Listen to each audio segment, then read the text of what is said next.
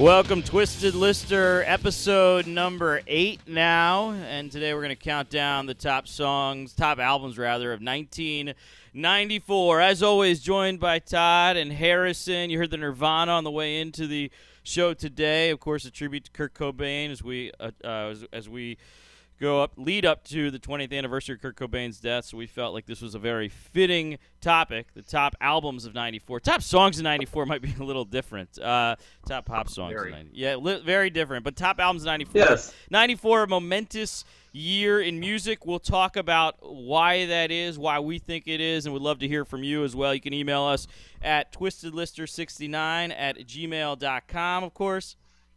And you can also uh, access our show anywhere iTunes, Stitcher, Swell, TuneIn, and I don't know if I left any, but SoundCloud. That's right. So get it wherever you want to get it and uh, and listen and, and give us some feedback. And hello, guys. How you doing? Doing well. Yeah? Good, man. Good. Good, Eight's good. my lucky number, so this is episode number eight. So I got a good feeling. That's good. Nice. I don't There go. have a lucky number. I think I have No? unlucky. My neurosis gives me unlucky numbers. Like I freak out about some numbers, but I don't have a lucky number. I got a oh, lucky, oh man, lucky I color. like should- I do have. A, I mean, our favorite color, I guess. Not I would have guessed 19. That was my guess. Oh, that's a well, yeah, that's that's a good one, and of course it is, and of course the name of Great Old '97 song too. So, yes, it is. Yeah. Um, I wear I wear 38's my lucky number. I guess has been that way for a while. I guess I figured my, that. I knew that my jersey number. So, yeah, yeah. Is that all right? Well, good. One day we should do a we should do an episode about uh, songs that are just songs that are titled numbers. Best songs. That could be a good one. We should. We or should. with numbers in them. We should. Yeah. But let's let's get into this the, today's countdown because today's countdown is really important, I think, to to all of us as it was a monumental time as we were growing up, 1994, at the height of our music discovery period, probably, or maybe towards the. Uh, yeah, like the, the Yeah, oh, no, the height we of were it. all yeah, yeah, the high height school, of it. early yeah. in high school. Yeah, yeah. So so '94 and a big year for music. It's crazy. So let's. I, I wanted to talk a little bit about how this this topic came about because Harrison mentioned it several weeks ago. He's like, we got to do a, a a show just focused on '94. And I didn't realize the importance of '94 until I started looking back. And obviously, we said we got to do the '94 show now with with the 20th anniversary of Kurt Cobain's death and Nirvana going in to the Rock and Roll Hall of Fame just a week after this. So it's kind of you know this is a big. I feel like we're gonna get a lot of Nirvana stuff the next two weeks, and and it's justified. Uh, so the, the the year of '94, though, as you guys did your research, I mean, you must have found you found the same stuff that I did, which it's it's incredible what happened during that year as far as music was concerned. The the output was absolutely incredible. Like this is the hardest list I've had to make uh, Yeah. yet, and it was. I mean, just when you look back, I mean, there there are at least 15 albums that I still listen to, at least songs off of on a fairly regular basis from that year, and um, you know, we'll get into what all those are as we go along here. But it was also. We were saying, uh, you know, huge events that happened that year. Woodstock '94 was a huge event. Um, Lollapalooza was on its, you know, hitting its stride yeah, you were saying Scott, like they had what did they have that year? The Smashing Pumpkins. Oh, the Lollapalooza. Uh, yeah, so, so the live events uh, the, from the so I, I, there were several things that make '94 this crazy year of music, and I think it was a combination of, and it's not just about the albums that come out because I think people could make an argument for any year where there are great albums because I think any year you can find Yeah, that's something I. Yeah. not not I- any year, but you can probably well. find several years where there were five to ten incredible albums out. Not every year. Um, probably the late '90s and early 2000s are going to be hard pressed for that. Um, but during you know probably along and and it's kind of also when you say great albums, it's very general, right? Because there could be great pop albums and great you know whatever there is, but. What's great about '94 is you had this combination of Harrison, as you're talking about live events, which I do want to talk about. You had the, the mm-hmm. strongest Lollapalooza lineup probably ever. It was the Beastie Boys, Smashing Pumpkins, Tribe Called Quest, George Clinton, uh, Cypress Hill, Green Day. Green Day. Yeah, it was it was Yeah. absolutely you know incredible. Well, the year that Pearl Jam and the Chili Peppers played was pretty incredible too. I will say. Oh, yeah. Wasn't that ninety? Was that ninety two? It it, I think it yeah. was, but I'm gonna take this lineup over that one. Wasn't one. Ice Cube, Ice Cube, and uh, was Nine Inch Nails in that? I thought they were too. Th- they might have been on the '92 lineup, think but, But that but was a pretty yeah. impressive. But the lot, the as well. '94 was the beginning of a really diverse lineup, and I think I, I understand. Ice Cube. You know, Ice Cube was for '92 having Ice Cube on a bill with Pearl Jam and Chili Peppers was somewhat uh, diverse, but to throw in George Clinton and Tribe with alongside the Pumpkins, and then you had the Beastie Boys, who definitely crossed over different genres. Uh, It was really the first time where you had a lineup that was that, uh, for I mean, the lack of a better word, diverse, right? Um, I think also, you, you, so the live events were big. Woodstock '94 was a really big event. I, as a as a 14 or 15 year old at the time. I spent uh, $50 to watch it on pay per view because I was that big a dork. And I recorded the entire thing on VHS. It's sitting downstairs in the uh, the basement of the home office somewhere right now. But. Um, Anyway, yeah. So if you want to see the Red Hot Chili Peppers wearing the light bulbs on their head, I think that was the performance. But I Oh, yeah. sat there as a teenager and watched literally hours and hours of this stuff, and it's so cool because it's all available now so easily. Which we should talk about this live stream of the Ultra Music Festival, which took place this week, which I could imagine 15, 16 year olds sitting around and watching for hours. Uh, but anyway, it was like the beginning. So you had this the, this massive event on television using cable, obviously cable TV for distribution. You had Lollapalooza, which was really the beginning of the. It was the beginning of the festival history in the United States, without a doubt. I mean, it, it brought over everything from Europe to the U.S. Uh, and then you you know you also had the rock the, the the rock radio festival starting it up, which of course was HF Festival in '94. And I wanted to play something for you guys because. Our guy Kurt Loder filed a report from HF Festival '94. Let's take All a right. listen. Yeah. Summer concert season got underway last weekend when Washington, D.C. radio station WHFS held its fourth annual HF Festival at RFK Stadium, luring 60 60,000 people to snap up $15 tickets to see such acts as Afghan Whigs, Counting Crows, Toad the Wet Sprocket, Meat Puppets, Rollins Band, Pavement, and Violent Femmes, plus the usual sideshow of causes and crusades. Here's what it was like. That's great. Causes and Crusades. That's Kurt. 15 bands for 15 bucks. Yeah, how about that? What an amazing deal! That was actually my first big like concert festival experience in my life, and it was a seminal experience. But like incredible lineup. Whenever I look back on that show, HF Festival '94, you know, I'm in awe of like how many great bands that were, were in that lineup. So, and he Kurt Loder mentioned a bunch of them. I don't know if he said like he mentioned Violent Femmes, but James was there too.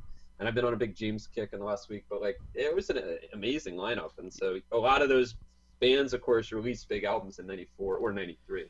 I was grounded, so uh, So I I- didn't get to go. Harrison missed it. Yeah, I missed it. And I was upset. I remember that Danzig wasn't on the lineup. I actually remember going through a Danzig phase at that stage. Little did I know that Danzig had no right to be on that lineup.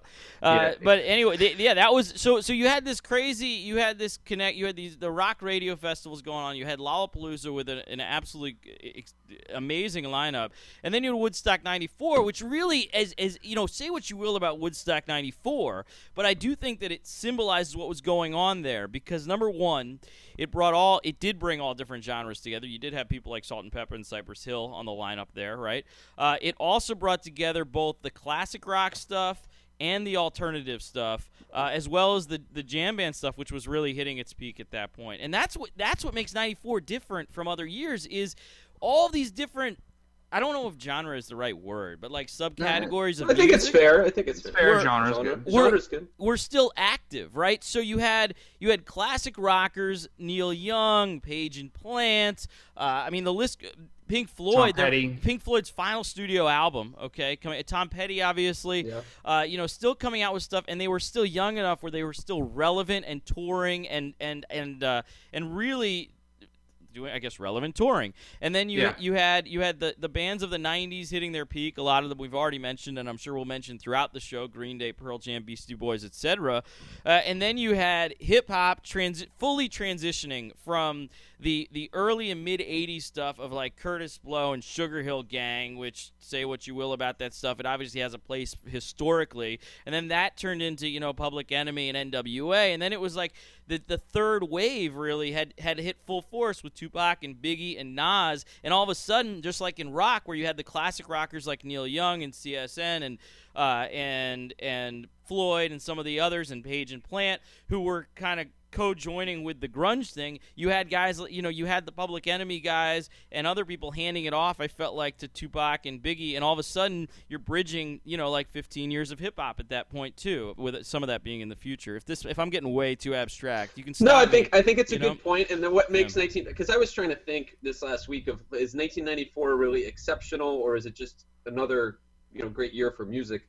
And I think that one of the things that makes it somewhat exceptional. I don't think it's completely because I think you could argue 92, 93, those were amazing years too.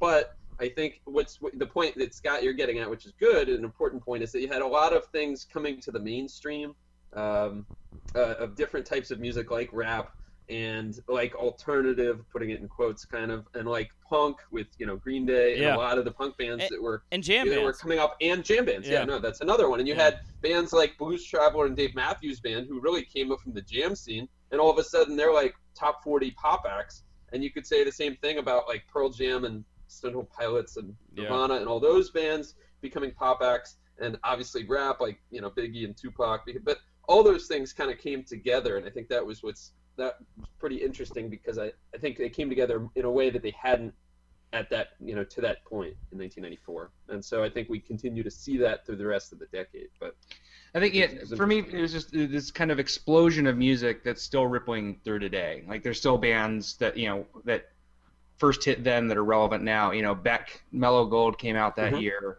He just released his new album, and you can go through, you go down the list of people. lots who are- of debuts yeah Yeah. who are debuting then and who who are still relevant now. You know, Weezer, which I'm sure we'll talk about.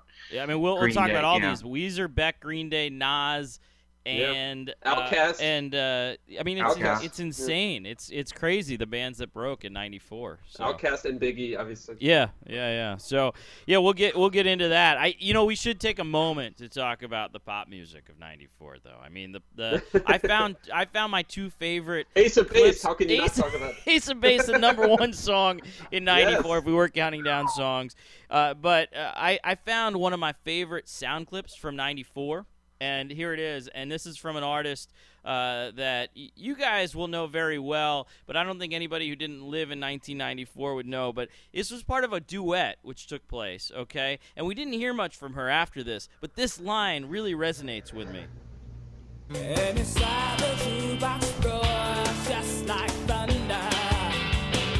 Me'Shell Ndegeocello, 1994. I had to play that. wow Yeah, i yeah. didn't see that one coming Yeah, I She know. played she Yeah. played UMBC's Spring Fest back in uh, 1999. I got to see, or I had the opportunity to see her live. I didn't take him up on it, but uh, yeah, she was our headlining act. That's what we, we booked at my at my college. If for she if she could just sing this line over and over.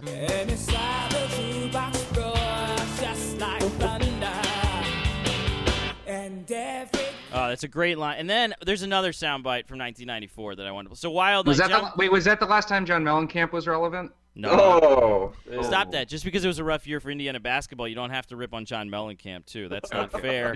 And the other sound clip from 94, from the pop charts of 94, that, that is incredible. And this is this this could get into the, the, the real discussion, but this soundbite is amazing, too, from the pop charts of 94.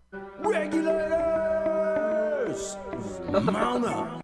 That's, Yes. that's great. Yes. It was a clear black night, a clear white moon. Warren G was on the streets Yeah. trying to consume some skirts. This also happened in 94. So plenty to Yeah. talk about leading into the countdown here. Uh, Harrison. so do we want to talk about cobain no more or what do you Well, I, I think why don't we talk a little Sure. bit? Well, I Go to mean, if, if you think if if you want to talk the influence of Cobain, no, Todd, go ahead. I think the the the Cobain death tr- taking place in '94 uh, is is relevant to this discussion as well. Yeah i Yeah. mean it was one of the biggest things that happened as far as music in 94 If we had to name the one, uh, Yeah. the number one news item of music news item of the year, I think that's it, right? Right. Um, yeah I as I I actually got to go see Pearl Jam that night at uh, Patriot Center. Me and uh, the Dick Matt Dicker, we went. uh, and there, there were actually a bunch of other people from uh, WJ there, but um, yeah, it was my it was my first real concert experience as a as a teenager. Um, and was, uh, my neighbor was Neil Young's road manager. Which was a story we'll, I'm sure we'll hear again at some point. But he, he got me tickets, um, and I remember just like it was like it was like this weird like weird vibe the whole night. You know, like you had all these teenage kids just like depressed, people just sitting outside in front of the Patriot Center like in big circles, like nobody knew what to do. Uh, and and then uh, you know you, you had this live show from Pearl Jam, and, and I remember reading an article with uh, Eddie Vedder uh, later where he talked about that show and about how he um, actually was going to cancel the, the performance.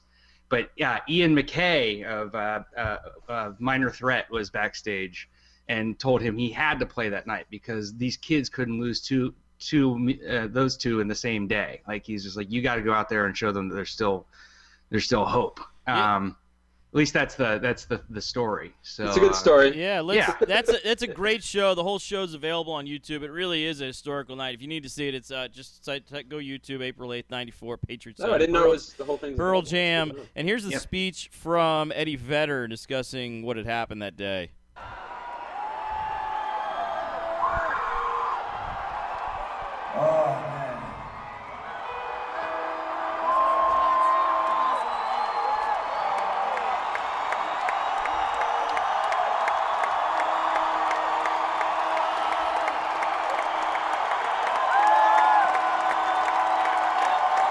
Lot. It's coming, right? It's coming. yeah, it's coming. Yeah. There's a lot of space I might us should do, do it.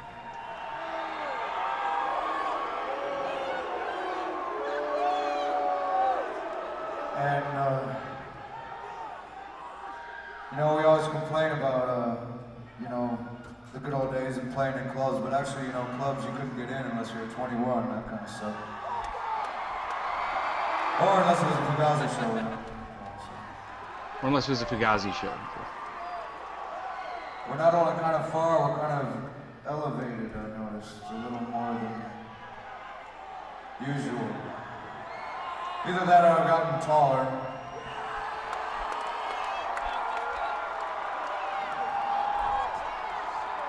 But I don't think it's very good to elevate yourself. I think that can be very dangerous. Sometimes, whether you like it or not, people elevate you, you know, whether you like it or not. It's real easy to fall.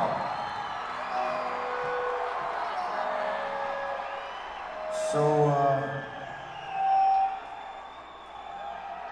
I don't, I don't want to be the message, uh, you know, somebody who delivers bad news, you know, kill the messenger. But uh, I, I don't, I don't think any of us would be in this room here tonight if it weren't for Kurt Cobain. So that was There's a April. lot 8th. of build up. A lot Yeah. of build up for that. Well, that was that was April 8th, 94 at Patriot Center. Pearl Jam playing that night, the night that they had found Kurt Cobain's body. Pearl Jam didn't find Kurt Cobain's body. But, uh, yeah, that would have been very interesting. Yeah, that, like, would have been You're in the mystery machine and pulled up a Yeah. side it, yeah. But uh, but no, you know, uh, on a separate topic that we should do. Uh, YouTube is an amazing source to find great concert banter. So uh, I do want to put together one time a collection of the best live concert banter, and Eddie Vedder would obviously be at the top of that list. But there's some go through live shows on YouTube, and you will find I. I found an amazing clip from Flea yesterday. I'm not going to get into it now, but he just talked about the power of music, and it was really empowering, kind of like that. So, um, anyway, obviously a big night. Harrison, you were there. You talked about your '94 experience with, with the Pearl Jam show. Todd, you talked about HF Festival '94, the importance of that. I just spent a shitload of money on CDs. That's all I remember. And a lot of a lot of I think shitty, we all did. a lot of Yeah, we shitty ones of that. Yeah, well, Jimmy Jimmy Iovine's kids' bar mitzvah was definitely funded by the CDs that we bought. I kept, Uh, I kept yeah. the squirreled in business at uh, Montgomery Mall. So yeah. Yeah. so let's get into let's get into the countdown. Uh, right. Counting down the top albums of '94, and this is I, this has been awesome doing the research for this show and coming up with the list here. So I'm excited to uh, to hear your guys' results. So hey, Harrison, why don't you start us off, man? All right, I'm gonna start off like I said, most difficult list ever. And the number five spot, I have I think 20 albums that could have gone in it. but um, for me, I went with uh, number five is uh, Weezer, Weezer's first album, self-titled, I guess now known as the Blue Album. Yep. Yes. Yeah, yes. but uh, you know, which hit huge with uh, the Sweater song. I think that was their big, the big hit off of that. And then No, Buddy Holly. Yeah. Buddy Holly going back to Spike Jonze, you know, another Spike Jonze original, um, which was put him on the map too.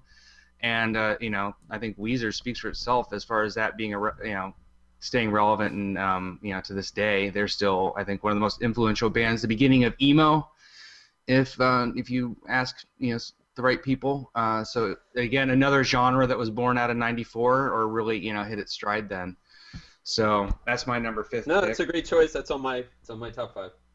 Um, number four, uh, just because I love it a lot, is uh, uh, "The Downward Spiral" by Nine Inch Nails. uh, you know, just gives you closer. Uh, again, another genre buster, um, really bringing uh, electronic music into the mainstream, which you know Skrillex can thank uh, Trent Reznor for the work he did, you know, 20 years ago. Also, just Nine Inch Nails performance at Woodstock '94, I think, still stands as one of the great live live shows of all time.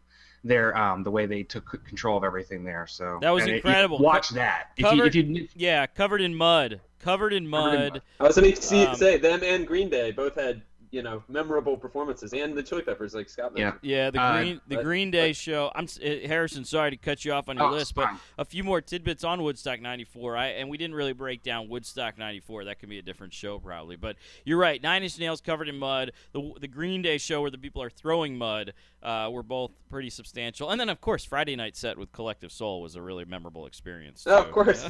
Yeah. I, I Or was that say on Thursday night? Nine Was it when, when did they have like they had all these up and remember they had the up and comers play? I think it was Thursday night. Do you guys remember this? No, No, I- just you. Vaguely, uh, vaguely. you You did the didn't- pay per view.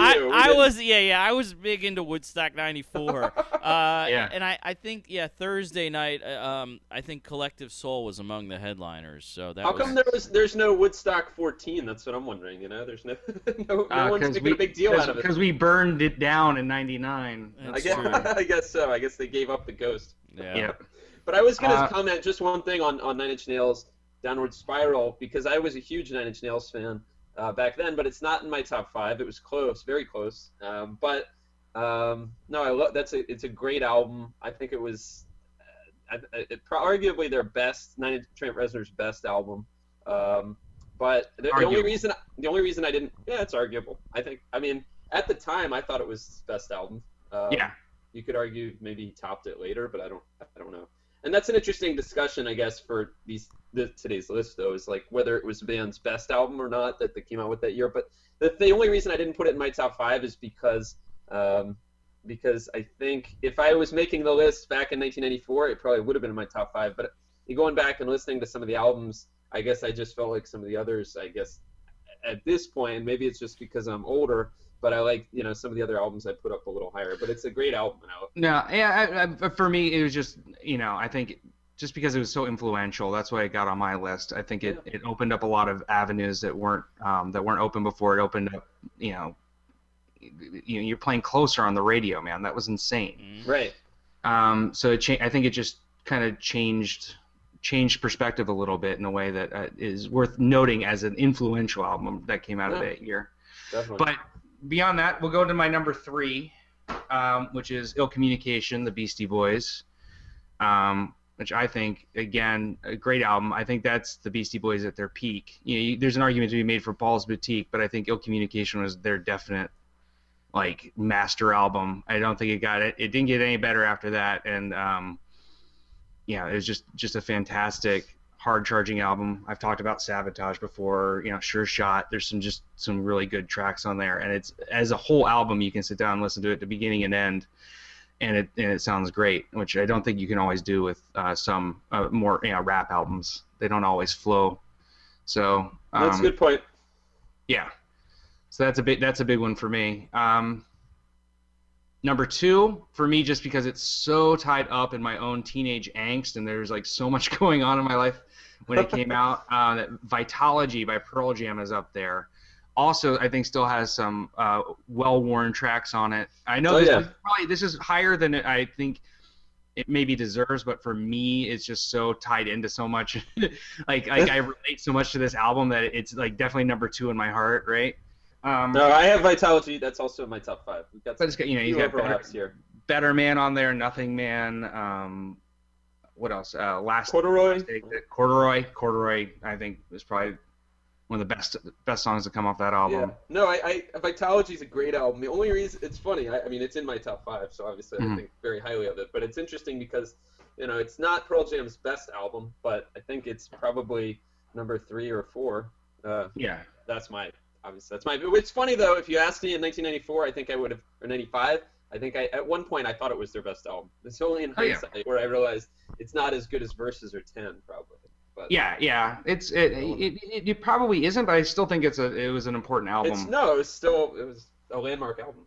Yeah. No, And then uh, my number one with with a bullet, uh, the posthumous Nirvana Unplugged which I think is just ma- just a massive album, so well put together, so well curated by Cobain. You know, the music he chose to do that, not playing any of their hits, playing a bunch of you know Lead Belly covers, and really just um, going deep in, into it. And that is probably the most overanalyzed unplugged of all time because it was right before he killed himself. Probably because it was one of the best, but I, I agree No, with and also I one of the best. it's Yeah. amazing. Um, Yeah, rightfully so. As far as the analyzation of Nirvana's MTV uh, Nirvana Unplugged, I guess it's called it Unplugged New York, but yeah, I, that album, you know, rightfully so. I mean, there's so many angles to it. Obviously, you had Cobain's death just months before it was released, and like you said, the track selection, everything about it, it was. eh, eh, eh, I, there's, I don't, I would, I would argue, I don't think, I don't think there's overanalyzation of it. I think rightfully so. I think its place Mhm. in rock history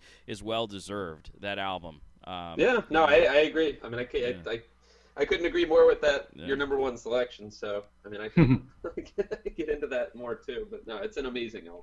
So, awesome. and, and it holds up incredibly well. I went back and I don't think I'd listened to the whole thing start to finish in years, and uh, listened to it this past week a couple times. But it still, you know, holds up just as well, if not better. You know, 20 years later.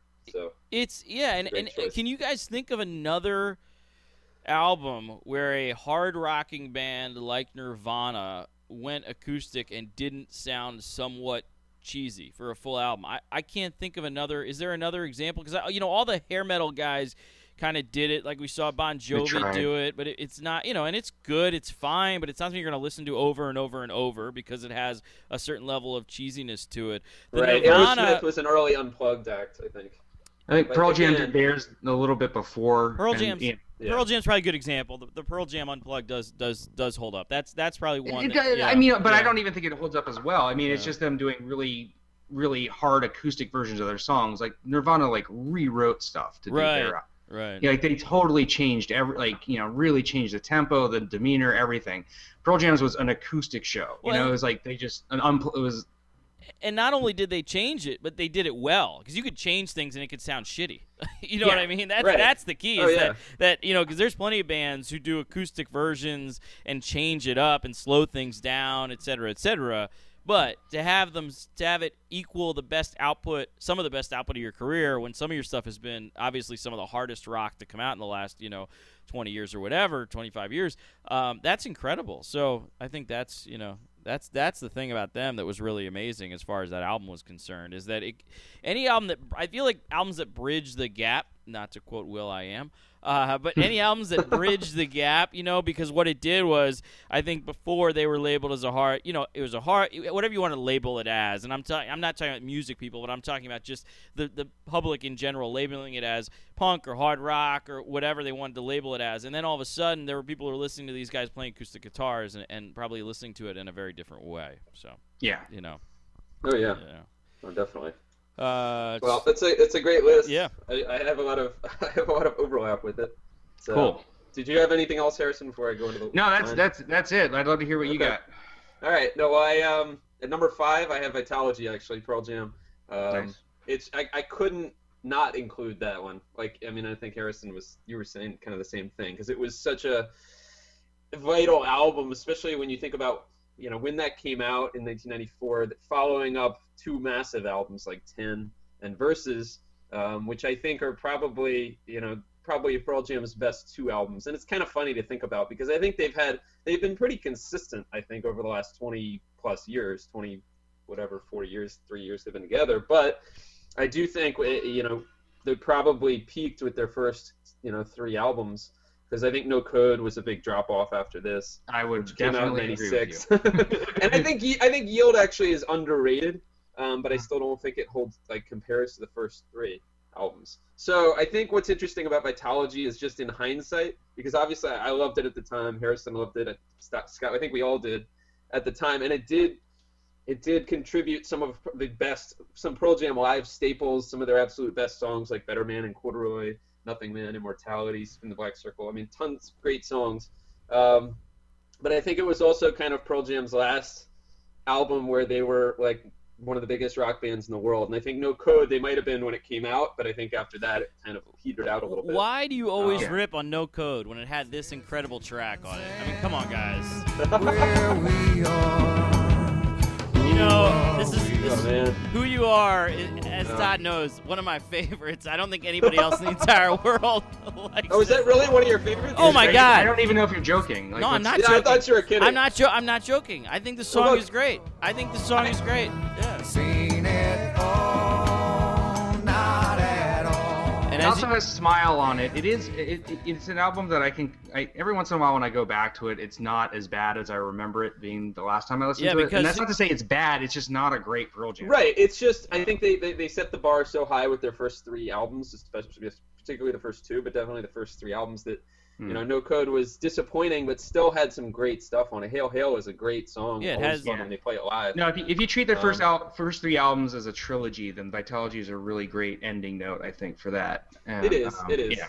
But and so anyway, Vitalogy as I say, it's a great album. It's uh, not quite as consistent, I think, as the first two, and I, I still get annoyed even when I listen to it in the last week because the first side, or if you're gonna put it, I wasn't listening to a tape, but like the first Oh, half. I have it on the- LP. I have it on LP. Right Oh, do you? Okay. Yeah. Well, the first side of the, you know, or half of the album is awesome, and it really, I think, flows pretty well. And then the second half, they put on all this filler. Oh, there we go. Nice. He's got Harrison's showing us the Vitalogy LP. But uh, but the second half, I think, is when they have Bugs and Foxy Mop Handle Mama and like I Oh. Anita, and they put on all this filler, and I still don't know why. I guess it made Yeah. sense in their whatever they were taking at the time or whatever they were on, but but Mhm. uh. But anyways, it's still a great album. It's just that's the only reason why I dropped it to number five. Actually, If- and when we started this process, I had it at one or two. Um, I dropped it a little bit. Yeah. So anyway, the It's fair. Bugs, Bugs, definitely not one of their best outputs. No. uh, no. I still have yet to hear this live. yeah.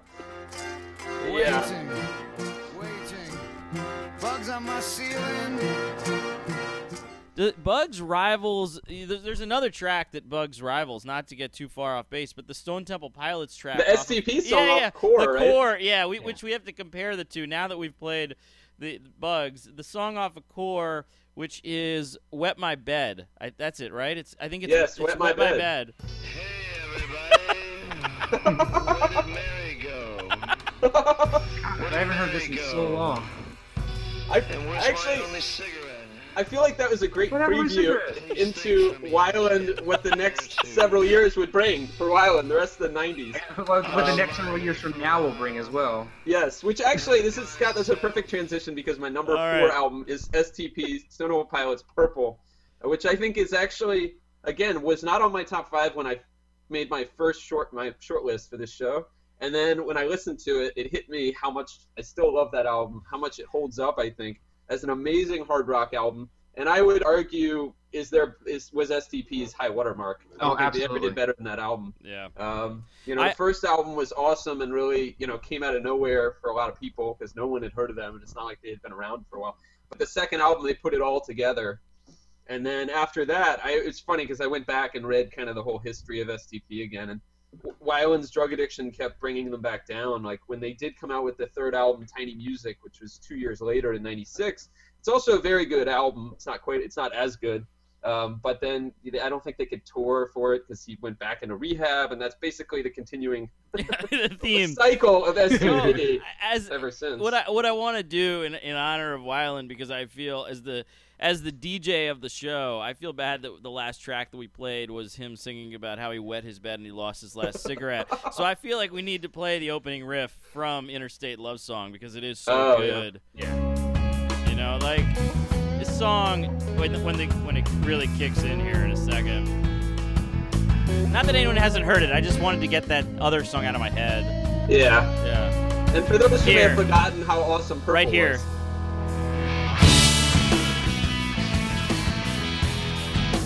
Okay, we're good. And there, no, there. Yeah. It's funny because there, you go back and you listen to Purple, and it's it to me that's like hard rock perfection of the '90s because their Mm-hmm. riffs were just these killer riffs. Weiland was in peak form. I mean, they were. Yeah. There's so many good riffs off that. If you listen to Lounge Fly, it's funny going back to Kurt Loder because they took the the clip from Lounge Fly for their theme, the intro theme to. Do you remember for MTV News that Wait, that I was can't- really? I didn't know they, that. They pulled it from Lounge Fly, which is Oh. a, um, again very underrated Yeah. song. That's the cool thing about that album is not only did it have great singles like Vaseline and This. Oh yeah, and- you're and right. Interstate Love Song. Todd, you're Yeah. right. Yeah. Oh, wow, that yeah. was that was the MTV News. Yeah, intro. So Yeah. Well, I got it. Oh, that's such a good song. Yeah. It's a great song, but that album, start to finish, not just the singles. Like I think every song, you can joke about the last song because it's the whole "12 Gracious Melodies" thing. But even Mm-hmm. like "Kitchenware and Candy Bars," which is the clo- real closing track as I see it on that album, is a great song. And obviously, it had "Big Empty" too. Yeah. Scott already said it was the greatest song that ever was released at the time. at That's right. It was. Um, that was. Well, I tell so- you, and you guys mentioned your moments in '94. I got to see them, and I. bel- It had to be '94. It was. It was the Purple Tour. So I Oh, third yeah. row, third row at Stone Temple Pilots with Alex, and it was. I thought that life couldn't get in. Just like when I heard Big Empty for the first time, I thought that being in the third row, uh, watching the Meat Puppets open for the Stone Temple for Stone Temple Pilots was the height of my life. It was absolutely incredible seeing. I mean, Meat Puppets again. I bought an album for one hit, uh, which of course we did back then. Backwater. Backwater, And- yeah, nice. Backwater. And uh, then they opened, and then it was STP, and I was in the third row, and it was an incredible experience seeing Scott Weiland dance across stage. But I did have a rock and roll moment then. I'll tell you, my rock and roll moment at that show was when I learned how great. uh, One of those moments where you realize how great rock is when you see that you're 15 years old and there's no smoking signs ever everywhere in the arena, right? But then you see that the guys on stage can smoke as much as they want, and it was Of just, it was, yeah. and it's amazing. And you're like, oh, I get this now. You can do whatever you want when you're a rock star. So uh, rules was, don't apply. Rules don't apply, and I thought that That's was right. yeah, I thought that was that was great. And uh, Weiland, I uh, yeah, we know what happened to Weiland after that night. Um, and I, I don't know. I, I I'm not sure which Scott had a better life, me or, or Weiland, but it's still up for Wait, where, grabs. where was that show? Was that, that the show Patriot was Center? that was at the Patriot Center. That was Okay, yeah, that all show right. was at the Patriot Another Center. Patriot Center memory. Yeah. 94 here. yeah. Today's show. Yeah. Well, one, one- you know, well, one of you is just slumming it in California, and the other one's a member of STP. So, you know. I don't know. He's not a he's not a member. He lost his job to freaking Chester Bennington Chester from Bennington Linkin from Park. Linkin Park, yeah. oh God. yeah. You know so- what's Why, funny, just give up at that point, guys. You know, Yeah, the great Leo brothers need to move on. Uh, Yeah. STP postscript is that I saw Weiland actually solo perform eight one year ago at the Howard Theater in D.C. And um, he the funny thing was he advertised it as the Purple to Core, uh, Purple to the Core tour. Oh yeah, And he that's said, awesome. it- so he advertised that he was going to be playing all of both albums. He did not put all of Purple and Core. But Scott Weiland, everyone lets him get away with it. But actually, I will say, I mean, granted, it would have been a lot better with STP, the whole band, but he still sounded pretty good, That even, guy- especially given all the drugs that he's done. No, that He's guy. That right. guy is a rock star. You see, there's like people. There's people you see who are born to be rock stars. That guy Yes. was on the list. Like, like what Oh, else? yeah. What else would that guy be doing? He'd be on your on the corner of my street with a megaphone if he was not a rock star. Because luckily Oh, yeah. he can carry. The, you know what we need to make is an is a Scott Weiland action figure with the megaphone. a shirtless guy with a me- megaphone, have a and a megaphone and a cigarette. needle in the other yeah, hand? a What would be cigarette in one hand? hand and a megaphone in the other hand, and, and he a little, glides. little baggie of black tar heroin. Maybe you guys have to make it dark. And then he and then what he does is he comes with a, a thing that allows the, the figurine to glide across the floor. So because that's what he does. He those dance moves are are Jagger. He did he did Oh. have the moves like Jagger before Adam Levine claimed that he did, okay? So, Incredible. and I yeah. think I actually want to, I, you know how they did, if you remember the video, I think it was for Wicked Garden. Was that the one where they, they, they dress up like Kiss?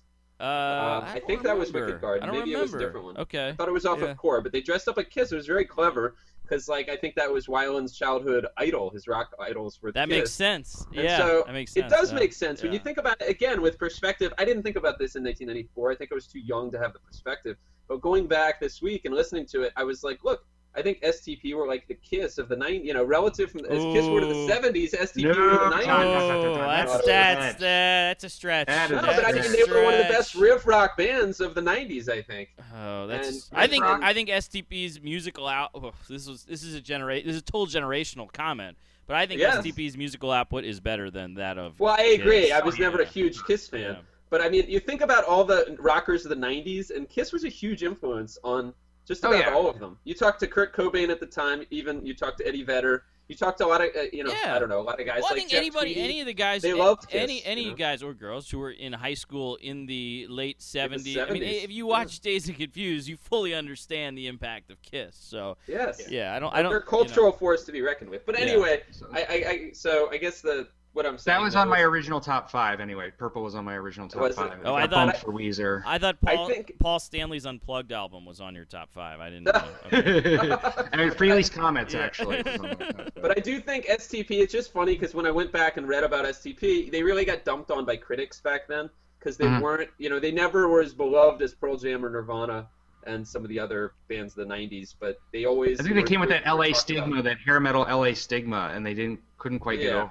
Yeah. So anyway, that's my number four. Moving on. I number think also the fact that they all hated each other and, and like Todd said, couldn't tour had to be had to Yeah. be a problem. Yeah. And I also they got the other thing, and, and I have this love hate thing with Interstate Love Song, as I just played the guitar riff a few minutes ago. It's a great song, but it got kind of adult contemporized. You know what I mean? It got Yeah. completely played It out, and it, it it went from being a rock song to really an adult contemporary song, and that that kills you. I mean, that really does.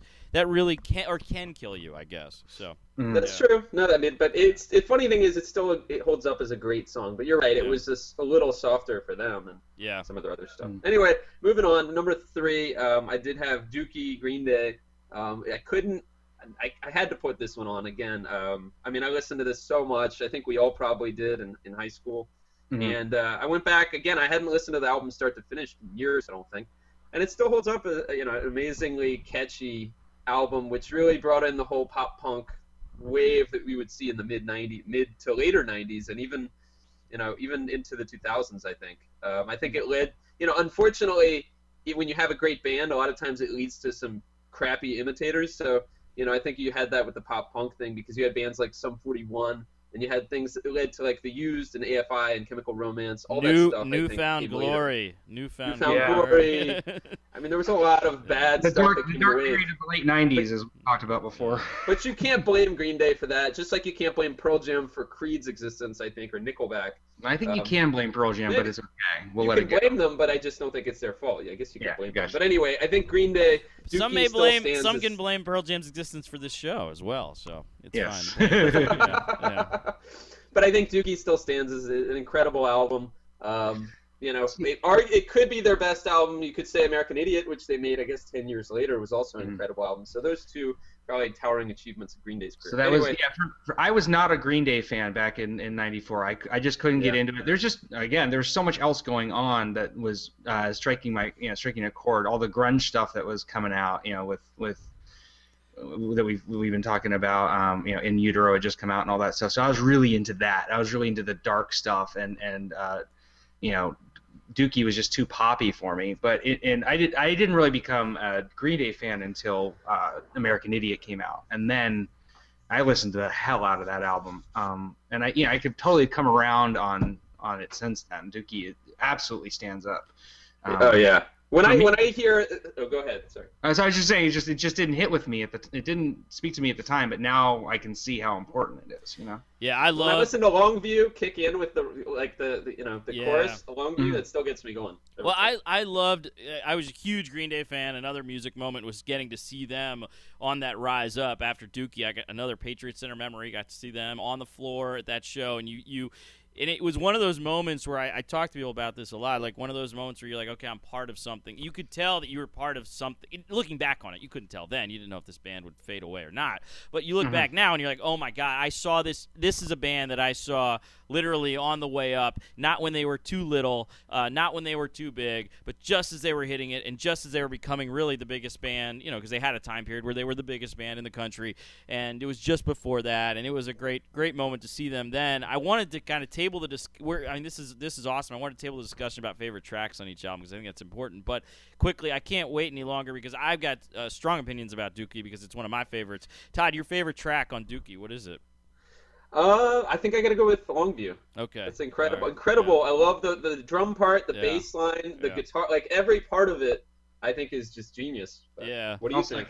My favorite, uh, Chump is great, and then also Burnout. I love those two songs. They're just so good. Uh, Is Burnout the opener? Is yeah, the Burnout's the opener. Okay. Oh That's my a great god, song. the way That's that it, great the song, way that yeah. it kicks in, it's it's this, and it's just great. great. I mean, there's there were plenty of 14, 15, 16 year olds in 94 who hadn't heard anything like this before. You know what I mean? Yeah. Oh yeah. All right, you can imagine 15 year old me jumping around. Sorry, around. you just reminded me of the scene in High, High Fidelity, the movie where where uh, the, I think it's the girl from uh, from Roseanne comes in and he Mhm. plays and the guy plays her. Uh, I think it's Stiff Little Fingers because they were from the late 70s and he's basically saying, you know, Green Day, and he plays her that and she's like, whoa, that's awesome. And, and basically he's like that's where Green Day got their stuff like Wire and the Stiff Little Fingers. But I think it's a great scene Funny. because it Yeah. you know it was a case of like showing someone from a younger generation well this is where that came from and so that's the cool thing about Green Day is it got me to go back I and maybe not Green Day by themselves but between them and Bad Religion and Pennywise and all the great Southern California bands Rancid of the early mid 90s that got me to go back and listen more to the Sex Pistols and the Clash and like a lot of the, the early the Ramones a lot of the early punk stuff. So And- that was a cool thing is I think it got kids of the 90s going back to the 70s And a common to listen deno- to a common denominator about all these bands that we mentioned is they all had some weird stuff on their albums. There was some weird stuff on Green Day back in uh, Kerplunk had a weird it was track. a regrettable This, trend this from the is, this is 90s the era. This is the era of the hidden track. Yeah, You yeah. know, Yeah, Nirvana Uh, had that too on Nevermind. They had a yeah, hidden yeah. Well, they had that was a good. So- that was was that. wh- wh- what was the hidden track on something Nevermind? in the way, right? Wasn't it Endless Nameless? Something Was in it? Oh, endless nameless. Yeah, I think so. No, yeah, something in the way was on the album. I don't know that it was a good. No, no. good but, song, though. well, the, the best. Oh, we should do a show. Best hidden track in my mind. Best hidden track of all time. Eurotrash Girl by Cracker. But uh, anyway, um, it, it's good. HF Festival '94 headliner. There you go. Yeah, but no, they had a weird. They had a weird one on Kerplunk, which was the album, of course, before Dookie, where Trey Yes. Cool just said some weird stuff. Anyway, that's what Oh, I everybody didn't did. remember that. Hey, everybody, they had to fill CDs back in the day, so you had to fill it, or else uh, Jimmy Iovine would be upset. So. But anyway, going Yeah. back. So going back to Dookie, uh, Rolling Stone did a good piece, like a 20-year anniversary piece about Dookie uh, in the last month or so, and they it was cool. They interviewed the band and they talked about like the big backlash, especially in the the Berkeley Bay Area punk scene, because Dookie was their major label debut, and they had a pretty big following in like the Gilman Street scene in Berkeley. But people like hated them, and that was the environment you were in, and in not just punk, but also the whole grunge scene, that anti-commercial environment. But it's funny because Green Day was one of the first, you know, the big uh, bands, or I guess first bands to cross over, sign with a major label. But anyway, it's got it's funny because it has the whole story of Green Day going to major labels and shopping around and going to LA and meeting with all these big people, including David Geffen. And the great story there was that David Geffen thought he was going to sign Green Day, and they told him they were going to sign with him. But it, he also said to him, he said, Kurt Cobain, who was still alive at the time, he said, Kurt Cobain is like a son to me. And Billie Joe said, he's already got a son. I don't want to be with him. What am I going to be, his stepson?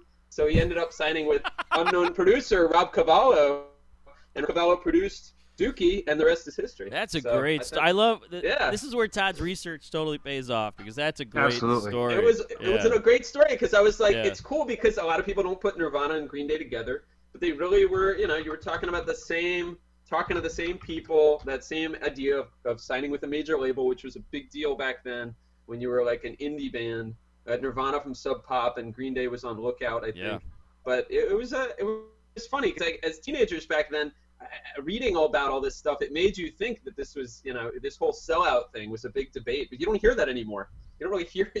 I think you stopped hearing about that by like the late '90s. The whole sellout. Yeah. Uh, that's a whole nother topic, right? Do you have? I mean, It now is. do you, do you have? How do you make? can't how, do sell- you, how do you Yeah. make money in music? Is a whole I don't nother think you can sell out Yeah. anymore. Yeah, now Yeah, you can yeah. sell your song to Cadillac or Cheerios, Yeah. and no one's calling you a sellout. because it's much. the only So- way to make any money. Yeah, it's the only so- way you can yeah, yeah, yeah, stay on the road. Right. So anyway, that was Dookie number three, and then number two, an agreement with Harrison. There's a lot of overlap here, but uh, Weezer, the Blue Album. Um, very hard to put that above or below Dookie because I kind of put them very much on, par with each other. You guys both Uh, have Weezer, Blue Album on your list. Favorite tracks for each of you guys on on those. Tough call. I'm so I mean, curious if they overlap. That's why I'm asking. You know, it's so to look at albums and, and obviously everybody has their own favorite track. Yeah, so- I mean the singles were all awesome, but the Yeah. even the every you take almost any song off that album and they were amazing. I would have to say, um, "The World Has Turned and Left Me Here." It's a great song. I love that song. That is good. Uh, my name is Jonas. First track. yeah. Yeah, that was that was that was another one I was could- I could argue. And Surf Wax America, I still love that one. Ah, Uh, yeah. You take your car to work, I'll take my board. I love Yeah. that. Say it ain't so. Still, yeah. Say It Ain't that So is a great song. So incredible, good. incredible. Yeah, the yeah. sweater song. You had Buddy Yeah. Holly, obviously. I mean, Yeah. just incredible. The gar- in the garage, I love that song. Mhm. But uh, anyway, so and he talks about his Kiss records actually on that album. I think it was on In the Garage. He talks about his kid. Anyway, going back to Kiss. But anyway, so I had Weezer number two. That album still holds up incredibly well. Um, you could argue it's Weezer's best album. I'm actually probably well that or Pinkerton for me. I mean, which is the follow up to the Blue album. Um, obviously not as commercially successful, but the Blue album was incredible, and so I think we can. I know Harrison agrees on that one. And then number one, Nirvana Unplugged. You know, we've talked about that one, but to me, no, there was no question for me. Um, you know, I debated it with Vitalogy, but obviously, as I explained, I knocked Vitalogy down the list. I mean, Unplugged was sadly an incredible kind of finish to Nirvana's you know career, and you know I can't think of a much more a better kind of. Uh, well, it, unfortunately, it had the whole vibe of a funeral. Looking back on it, and that was kind of the interesting thing. I was reading about the production on the the set, and Cobain um, had specifically requested the the all the lilies that they had on the stage, the black candles, and the producer, I think is Alex Coletti. He said to him, he's like, he's like, but he's like, do you want that to look like a funeral? And Cobain was like, exactly. so Wow. it's weird. It's weird, but that was the that was the vibe you get watching that that show. But um, yeah, I mean, it was incredible. Even like the the three meat puppets covers, they they fought them on that. They didn't want them to bring out the meat puppets because they were like, no one knows who the hell these guys are. But they were opening for Nirvana at the time, and Kurt Cobain really wanted to do it. So, you know, he really did wrestle control. It seemed like of the show from the producers. Um, Harrison, you got your breakfast buffet going over there, or what? You Uh, uh, sorry, I dropped my flask. Uh, Harrison's making omelets while we record the show. And one other funny story from that unplugged was that uh, Cope, you know, that we talked a little about how bands treated the unplugged, uh, the, the whole idea of playing unplugged. And Cobain, I guess, did, Kurt Cobain didn't like the idea that bands were still trying to play their rock songs as rock songs, just on just acoustic, Right. and he wanted to have a whole different vibe. Um, and that's part of why he picked like "Man Who Sold the World" and the covers that he did. Um, but it was funny that was that Cobain was really nervous, apparently, going in the rehearsals leading up to the show. And so part of the way he comforted himself was that he, other than whatever drugs he might have been taking, they say he was actually on with suffering from withdrawal during the rehearsals.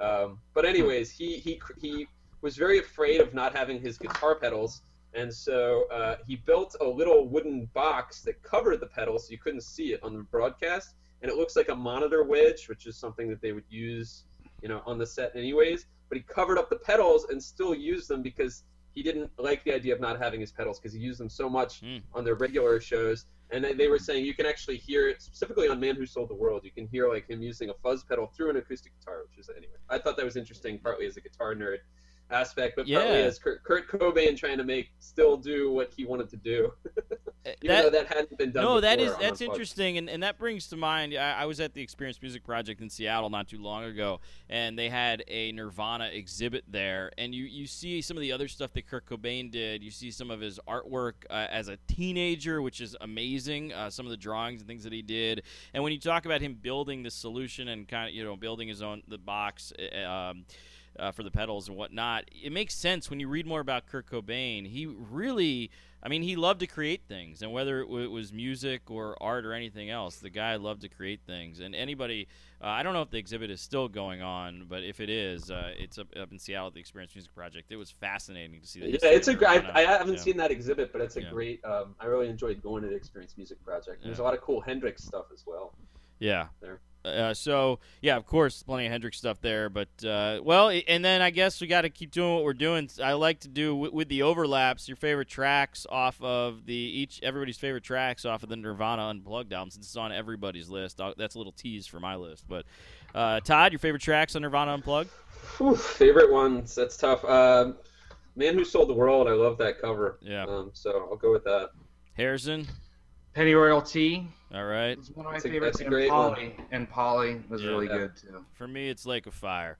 All right, Oh, so yeah. Nice. so a lot of overlap with your list, and I, I am I'm I'm somewhat disappointed with the lack. Well, there's one missing from your from both of your lists that I'm very disappointed about, but we'll we'll get into I that. think I know what. now, yeah, what we'll, getting we'll, at. we'll get into that. I, I don't understand because I, you guys have focused a lot. Not that, that obviously grunge was a high point at that time, but there was other stuff out there. So there's one. No, it's not Hootie and the Blowfish Cracked Rear View. No, we all know that, it's may- that was an honorable mention for mine. We'll get an honorable mentions. that was one of the And by best the way- albums. this show is going is going long. I hope you guys don't have anything to do um, because I, I, don't mind. We're gonna keep going. This is so much fun. So, uh, top, all right, my top five. Here we go. At number five, Beastie Boys "Ill Communication," and my favorite track on that is "Get It Together." You mentioned the singles, Harrison, but "Get It Together," bringing Q-Tip in on that track. It, it no, was, I love it's, that one. It's awesome. Get it together is great. Yeah, it's it's amazing. Uh, number four, Nirvana Unplugged, which has been talked about plenty in the show already to this point. Number three is Biggie Ready to Die, and for you guys not to have that album on your list, neither of you, I'm shocked. I'm, I'm Look, just I, shocked. I, the- the it gets honorable mention. but Yeah. I, I, I just Um, have to say it wasn't for me that influential at the time. I can look back and see. Obviously, it was hugely important album, but I wasn't sitting around listening to Ready to Die, you know, in 1994. I don't know about you, Harrison. Uh, I mean, no, I was I wasn't either, and, and no, it is it is kind of uh, you know our uh, our blinders, you know our our um 34 year old white guy blinders on uh, that we that both of us missed this, and Scott, thank you for putting it on the list. Um, I no, mean, it- it, it's the it's very in, in, in my mind. We'll do another show about just hip hop, but in my mind, the best hip hop track of the golden era of hip hop, which is Juicy, and it's freaking amazing. I mean, and all the niggas in the struggle. You know what I'm saying? song. it's all good, baby, baby. Uh, it was all a dream. I used to. I'm about to drop the mic, by the way, guys. Pepper and up in the limousine, hanging Is that a pictures on my metaphor? Every Saturday, rap attack, Mr. Magic Marley Marl. I let my tape rock to my. Anyway, Juicy on that album, along with Big Poppa, of course. But Biggie Ready to Die uh, is so influential, and of course, also released in '94. So that's my number three. My question on that: Do you Yeah. think that was his best album, or do you think uh, his last album was? Yeah, the, the last album might have been better, but it's just that it, it came out at this time, like I said, when when all this, when everything was was coming together as far as as far as hip hop, and, and I felt like the torch was being passed, and also I just loved the track. I love some of the tracks on this album so much that I think without it, um, you know, his body work is obviously somewhat small, right? So, Right. um, you- and it's you- you know- singles driven. That's the only, that was my only I guess Yeah. thought was that like like Harrison got at earlier is that rap albums rap has never been an album driven format like rock has. So it doesn't it lends itself to great to amazing singles, but I feel like not as much amazing live uh, amazing albums. There are amazing albums out there. So I don't want to I'm not going to say that. I think Tribe Called Quest had some incredible albums. yeah. But And- anyway, Yeah, I, I think so. Yeah, oh man, putting it up with. I mean, life after death. You're talking about the issue with life after death is you you know, mo money, mo problems. Bring like the, the, the thing about that song is I feel like it it just I, I don't know. it It, became such a pop, yeah, yeah, mega, mega hit. yeah, yeah, yeah. So- Hypnotized did you know, too. I mean, yeah. that's when Biggie really crossed those- over. I feel like Ready to Die did, was not nearly the pop sensation. that- and I and I think you know, that Life I- After I think was. those tracks on Ready to Die are better than I mean much oh, better oh yeah, than, than the No, other I the mean, tracks. They, on they weren't Life they weren't Death. songs you were going to hear at a frat party or something, dancing. You know, like Right. that's what happened with with Life After Death. Right. Yeah. So so I'm gonna lobby for Biggie Ready to Die. I hope I can do as good a sales job as Todd did on STP Purple because you did a really good sales job on that. No, I, I'm glad you included it Yeah. because you know you're you're probably you're the biggest rap fan of the three of us. I think there's Mhm. no no question. So I think it's great you included Beastie Boys and you know Biggie. I mean, it's not like those. I wasn't aware of those when going around you know making the list, but just to me that wasn't as you know as important personally, I guess. Number number two for me was Dave Matthews Band Under the Table and Dreaming. In my mind, one of the most underrated albums of the '90s. The influence and importance of that album. Can we- you really call it underrated? I don't Yeah, know. I I don't think it was underrated. Every college think- dorm room had a copy of that. yeah, but the think critics. Yeah, but any critic, most critic lists leave it out. Most No, cri- critics because, because they hated Dave yeah they hate Yeah. Dave and they still they still do and with the the that album because what it did was which is it's cri- but Phish released Hoist in '94 too.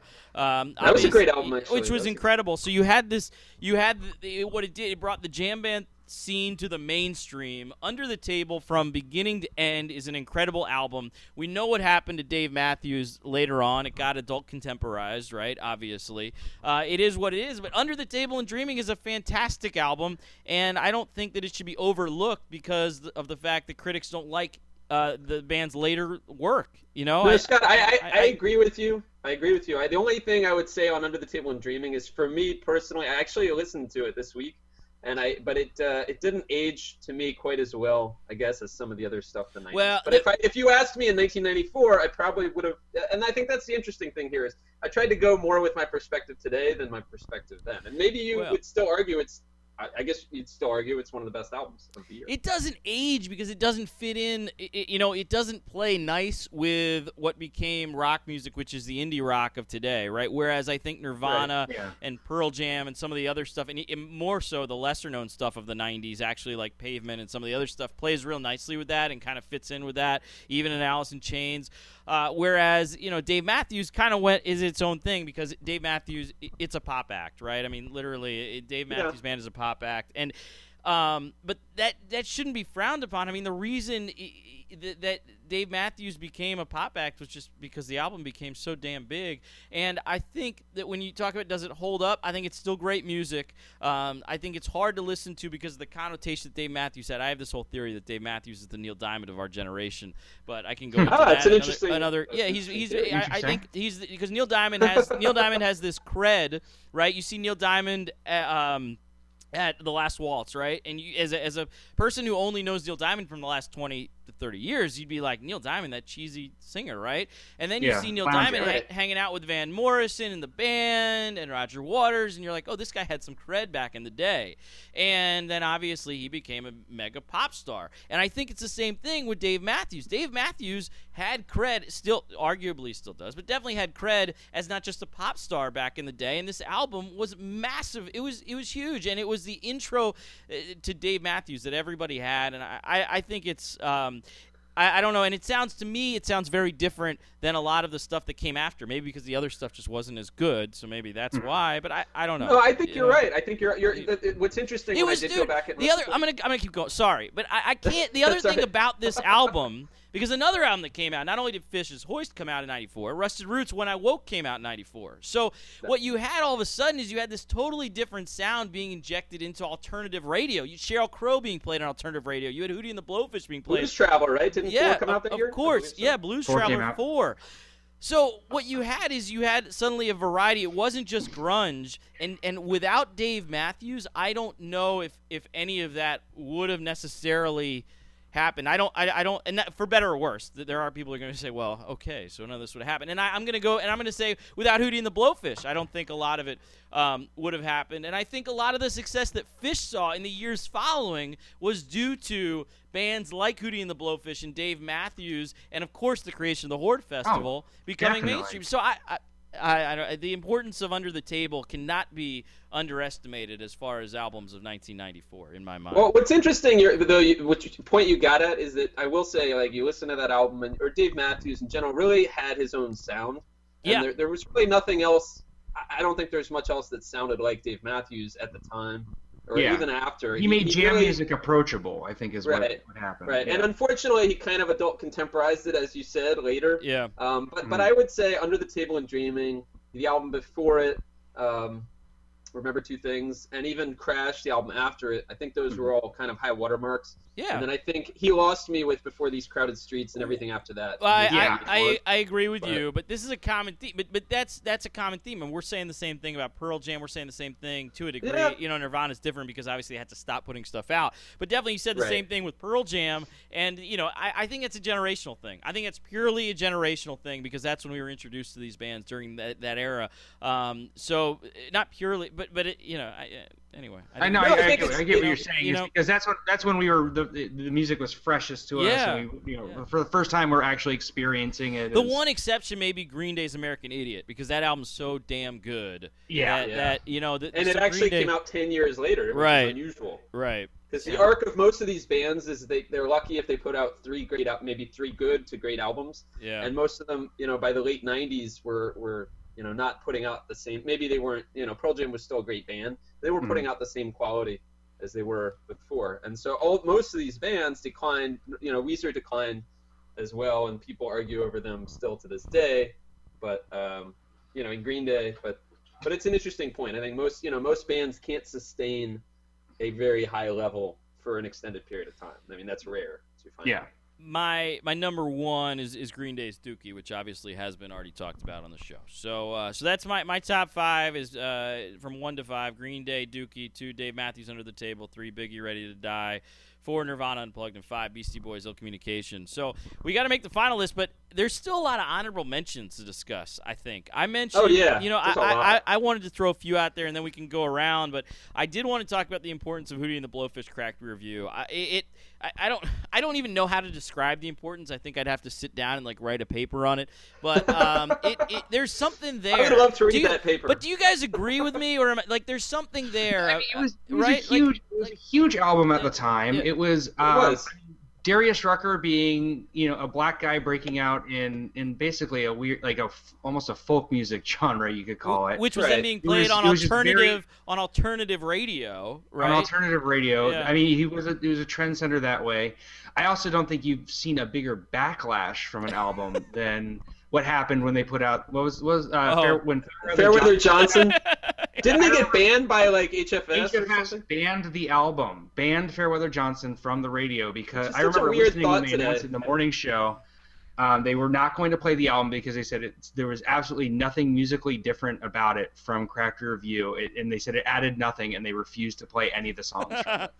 Which I think is Um, kind of BS because how many other bands put out stuff that they weren't adding to what they did before? You know, it's just because Hootie was massively popular. It's just huge, yeah. And well, yeah, as soon as you have Dan Marino showing up in your music videos playing golf, I think you jump the shark. But they love the Dolphins. Come on. It's Yeah. true. They jumped the There- well, Dolphins. there's there a yeah, there's a problem in Oh, the itself, Dolphins! right? Hey, look, the Dolphins make you cry, okay? Yeah. or no, me cry. Even even Didn't the Dolphins. Chris Berman in like the SportsCenter video or something. Yeah, that Yeah. was that was a bad. You're right. Now you're now you're that was a bad lyric. Even the Dolphins make me cry. Was that only want to be with you? Yeah, I think? yeah, Yeah, wow. yeah, yeah.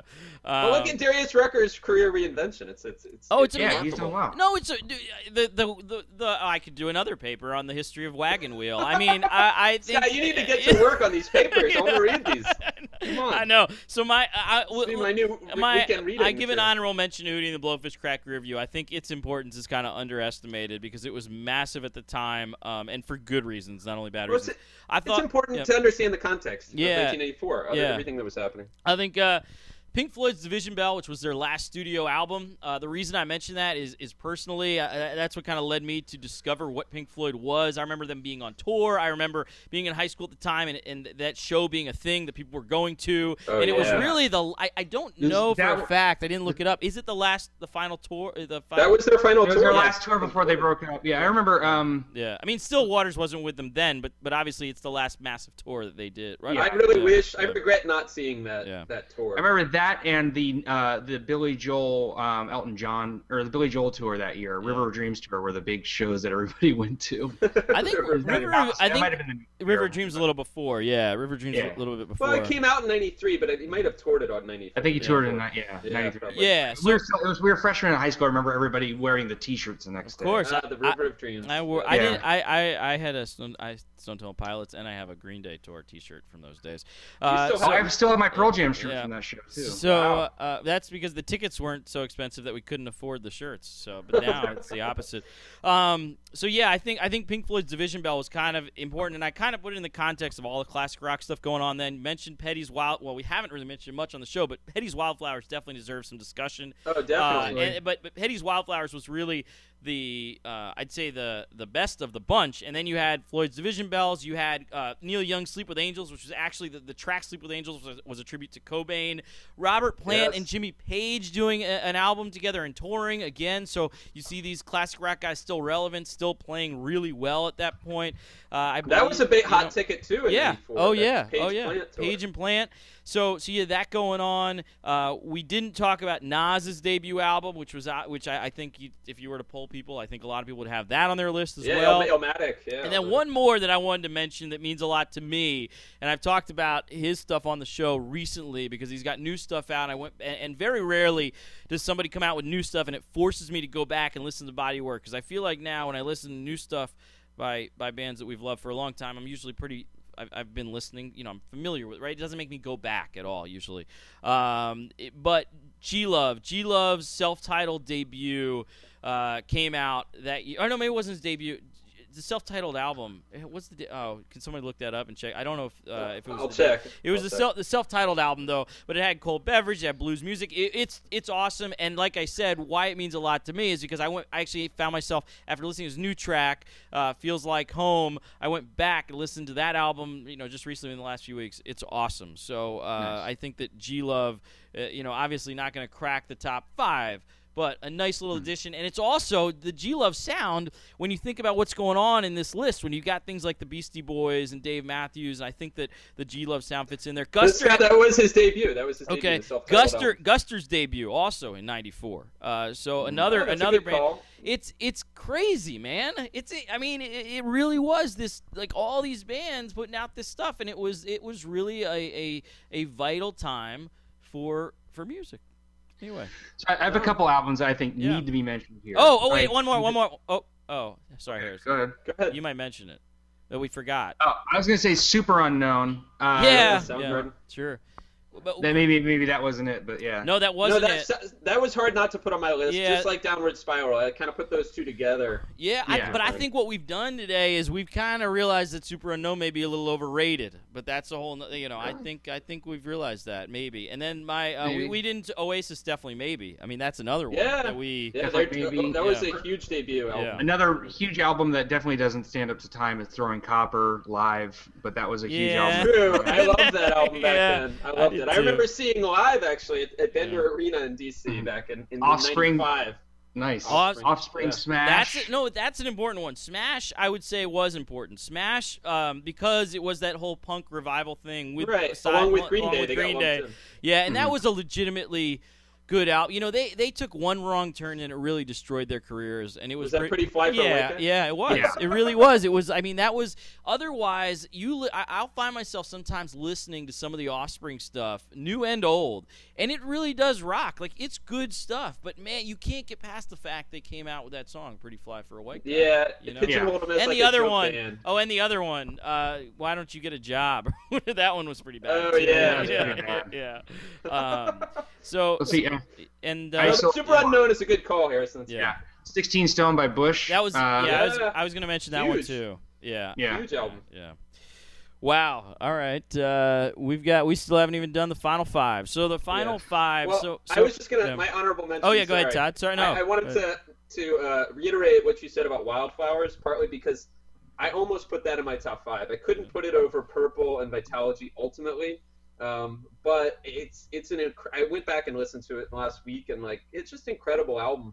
And actually, probably I, I would say I think it's Tom Petty. It's my favorite album of his, start to finish. I mean, he had a, a lot of great singles, of course. Before that, I mean, he'd been around for like 15 years, at least before that.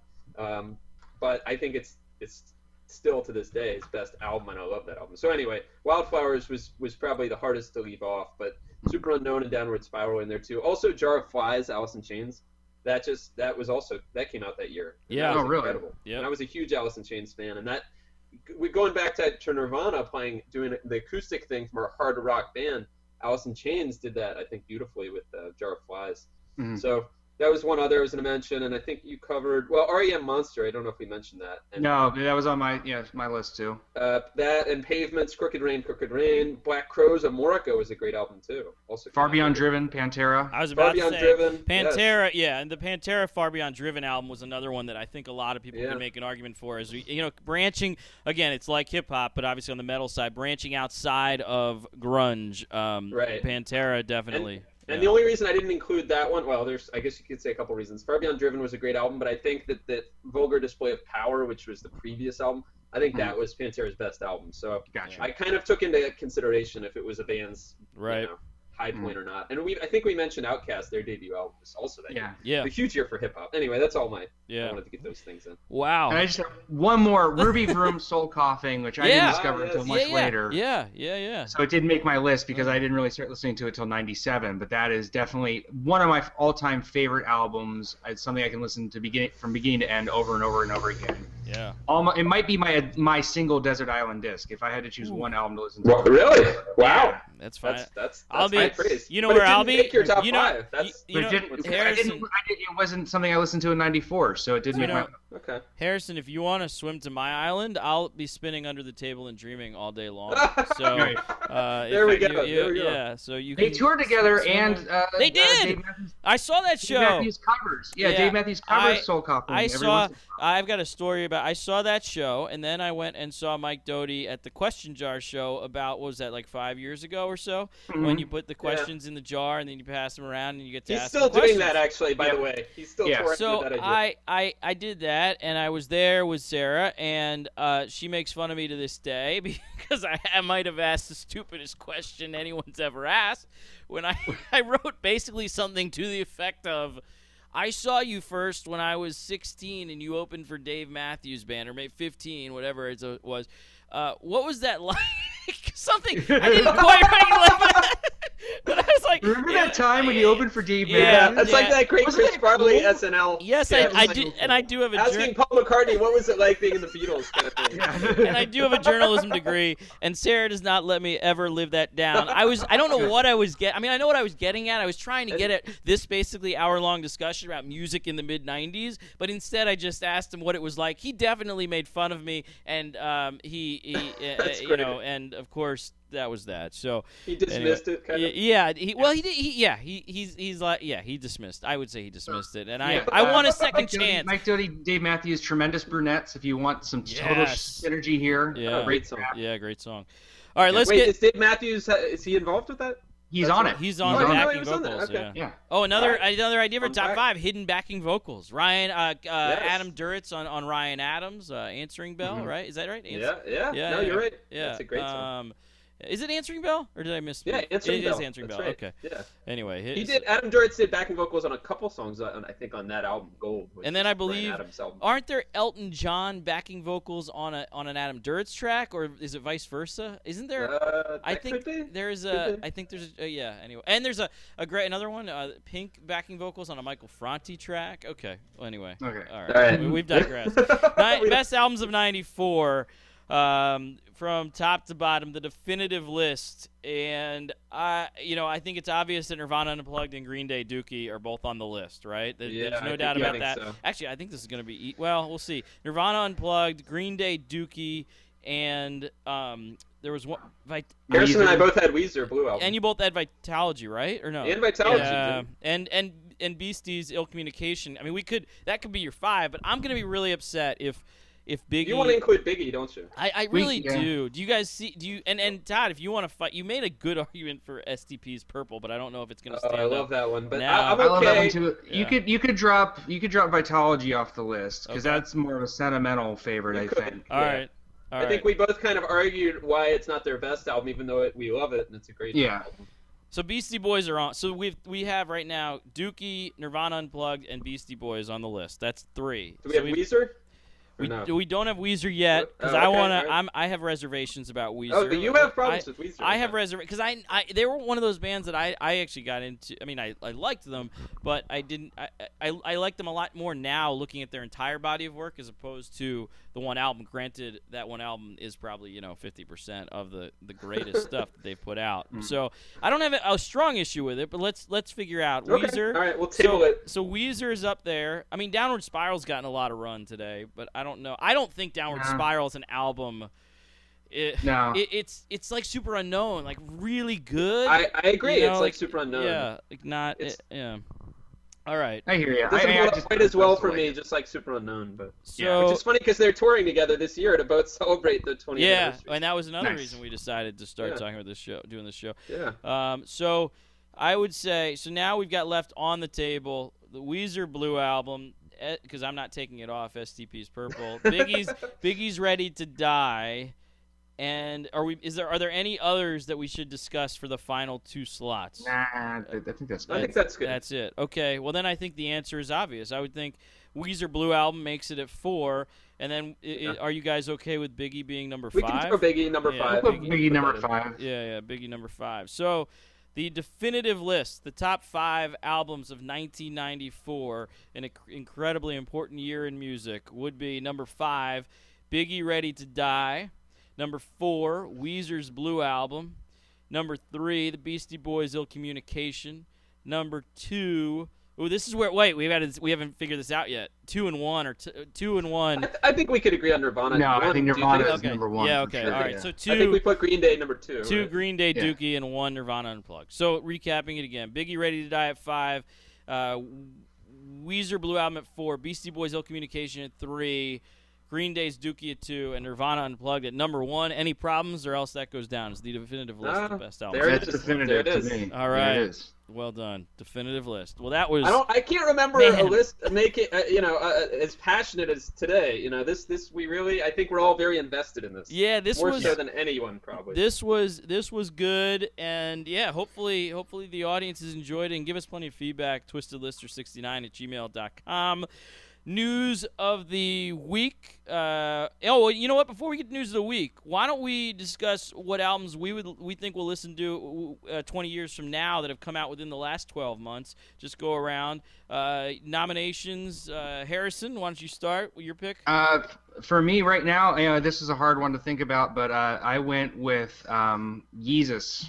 Wow really. I specifically Jesus. did not go with Yeezus. Wow. I'm going to disagree completely with you. We'll we'll hang out in 20 I years. dis- Dude, you're gonna Disagree well. to, you're gonna hear Black Skinhead. You're gonna hear the opening riff to Uh. Black Skinhead at every NBA game for the next 55 years. It's- What? You know, oh, I, I yeah, you're gonna hear it. Yeah, it's on. I'm telling you. we can I- always that album's. It's gonna. It's. it's I I, love- I, think that that might be. I don't agree. It's, These it are- is the most polarizing album probably of the last 12 months. yeah Yeah. yeah. I mean, even the hip hop community, I think, was very divided, right? I mean, like Charlemagne the God, he kind of trashed it, right? Right right Mhm. that's right. Yeah. And he's he's kind of a tastemaker. But anyway, I, I'm not a big fan of Yeezus personally, but That's you know, fine. It'll it'll it has- it'll it'll stand up over time. Well, that's but you know it's interesting. Harrison is a fan of it. You've mentioned it for a while now. You like that album, but it definitely Yeah. has that Nine Inch Nails feel to it. and You're a big Nine Inch It Nails does. fan, so Yeah. yeah. it's like if Trent Reznor decided to make a you know a Kanye a Kanye album, that's Yeah. what it would sound like. Yeah, I feel yeah. like. Yeah. So anyway, I, I I was gonna put my, my album of 2013. I would have to put up there just because. Uh, well, I think it'll stand up for a long time. But uh, Vampire Weekend, their third album, Modern Vampires of the City, just an incredible album.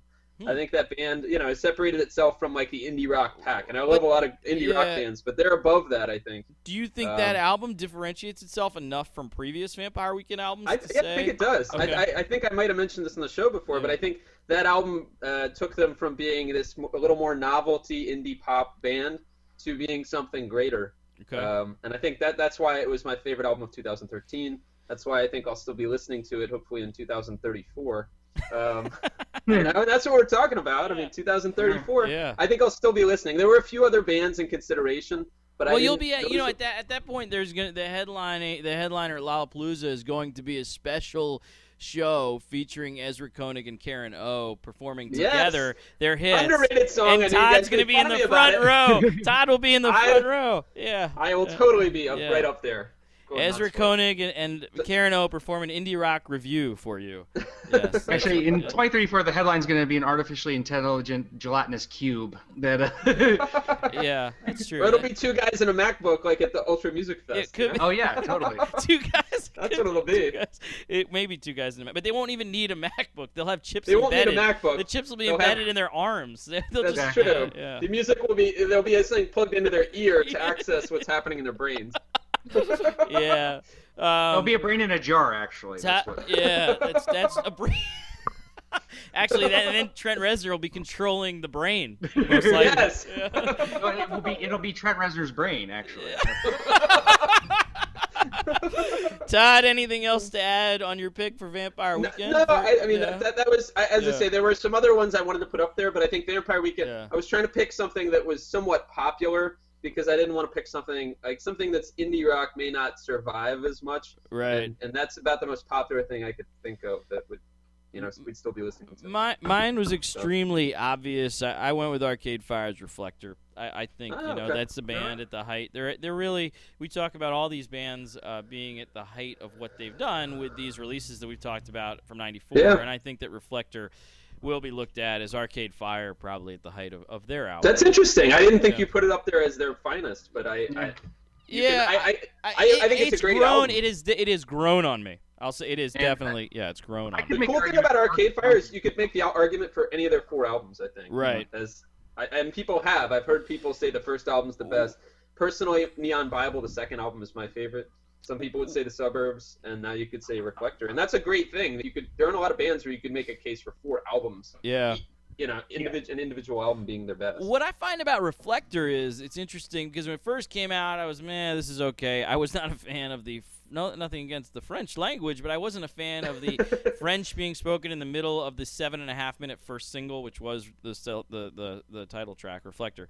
Uh, I, I I thought it was a weird single. I thought you know it was it was a good song, but I thought that seven and a half minutes was a bit long for that song. Since then, that's several months ago, probably close to six months ago, whatever. Uh, I find myself going back to that album every few weeks and listening to different stuff on it. So I think that that's why I think it has some staying power. So Fair No, it's a, it's a Yeah. great album. Yeah. It's, Uh, it's and very then- dance danceable more than their other albums. yeah, I uh, well, I guess I find myself dancing every couple weeks. There you go. There you go. Uh, news of the week. People will still be dancing in 20 years, hopefully.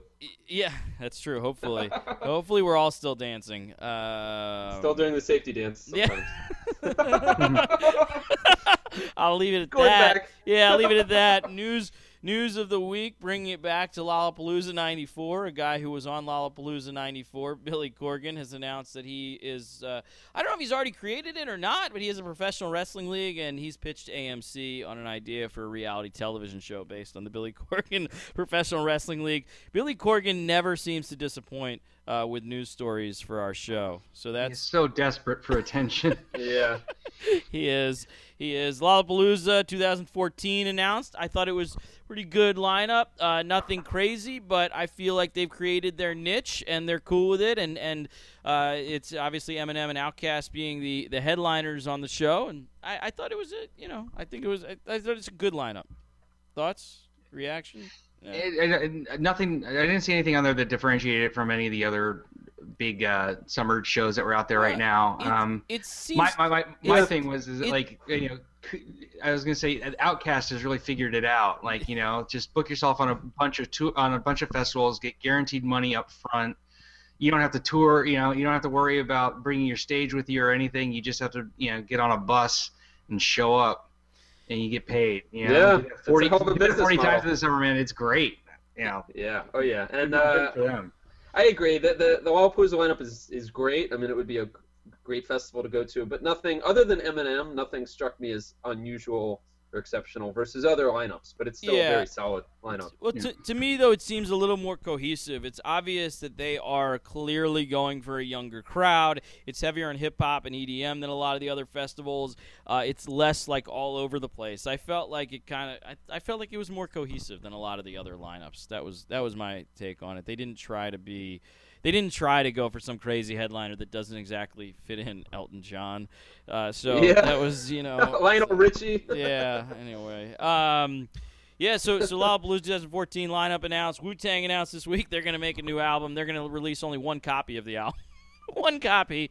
One, One har- copy. One copy. It's going to be a record that is going to be placed in a museum, from the way that I understand it. So that should be really successful for Wu Tang. no, it, it, I was just reading about it. It is actually for them. It's like it's kind of an art project. You know, it's it's uh, trying to. No, they're talking about how, how like how do you value music now? Now that it's basically free, like how do you how do you put a value on that in in, in, in a way, and how do you count it as art? That's I think Well- the that was uh, RZA's whole thing is like music. You know, we we we hold Beethoven and Bach to high esteem, but uh, today's music is completely disposable. That's his that's his theory. He's like, so what he wanted to do is create a, like a work of art, like you would like a Rembrandt or a, or a Monet, something that's a one-off that you can only that you know is, has an exclusive exclusivity to it, um, to give that that music value. Now, to the extent that they actually hold to this and they don't release this as a as a commercial album in the next uh, you know six months we'll see but for now if they actually stick to their guns and this doesn't come out in another form i think it's a really interesting uh, comment on the on the state of music right now um, It- as it they, is. as they Wait a minute. presented it I disagree completely because the whole idea, and this show actually is founded on the idea of this. That the idea, great music is meant to be shared. So I don't, I don't, I think this is ludicrous. I understand that I, they're not getting. I understand the message that RZA is trying to say, but Mhm.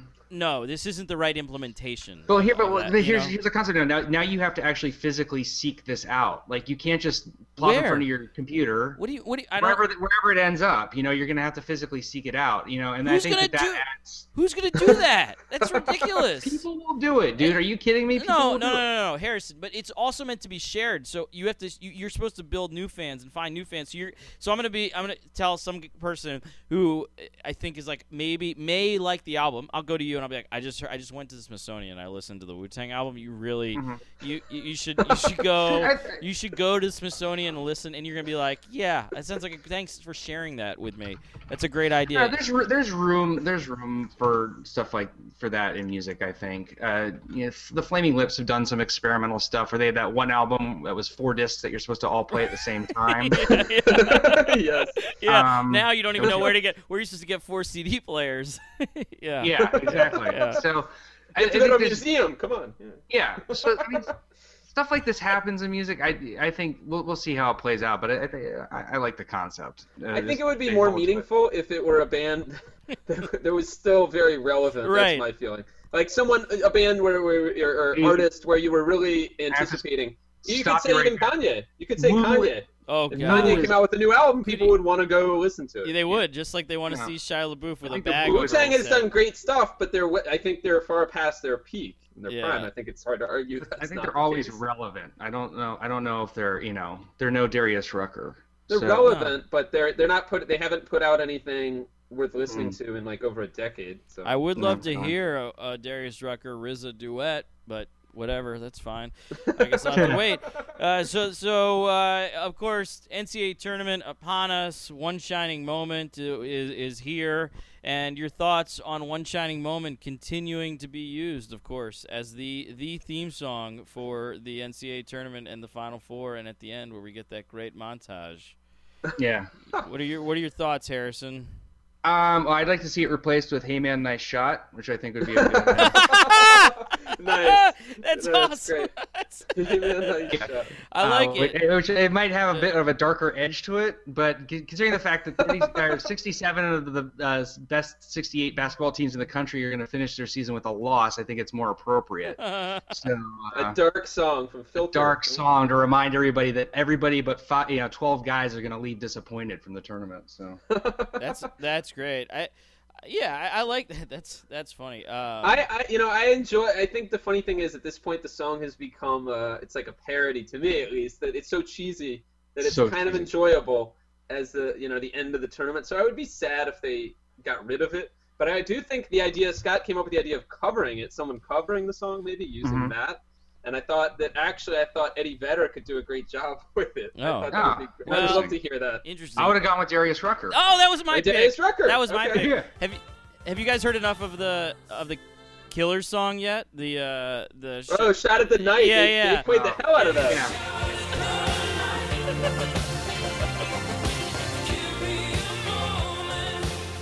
It's the right kind of cheesy. So It is. I actually enjoy this. So I like that song. I was a little. I thought using it for basketball was pretty dumb, but I don't know. But it's it's still a good song. So I'd rather hear that than some other stuff they could be playing. Yeah, well, you'll soon it'll be replaced. One shining moment within a few That's days. right. So uh, that that's happening, and of course, th- this was.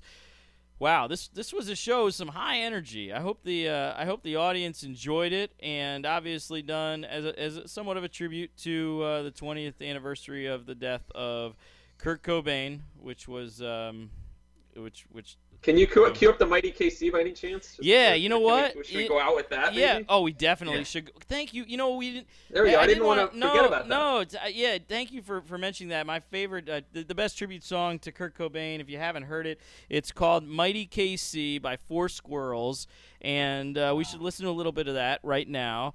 Uh, there are some other tributes to, to Kurt Cobain. Red Hot Chili Peppers wrote a song called "Tearjerker." Neil Young, we mentioned that earlier, a song called "Sleep with Angels." Uh, I think there are a few others. I think well. REM did a song. I Yeah, on right now. Off REM of Monster. I on Monster, say. which is another album that came out in 1994. Yeah. But uh, this is a song all about Kurt Cobain by a one quote unquote hit wonder called For Squirrels, called Mighty KC. Uh, anything else before we wrap it up, guys? I think that's it. That's All right. good. All right.